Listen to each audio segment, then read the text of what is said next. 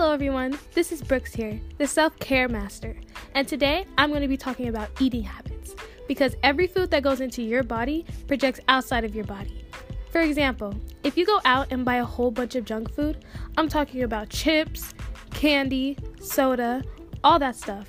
It's going to project outside of your body, resulting in bad skin, rotting of your teeth, and just overall is not a good look. Sometimes now and then you can go and eat a piece of candy or two, but it's not something that you should do every single day.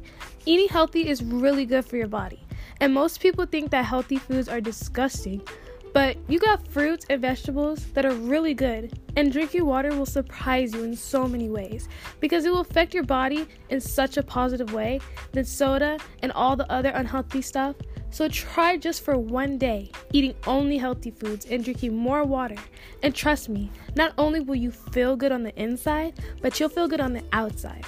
And you'll start being more positive because I do realize that unhealthy foods make you more bitter as a person or just make you upset for no reason because the unhealthy food going into your body will make your energy unhealthy as well.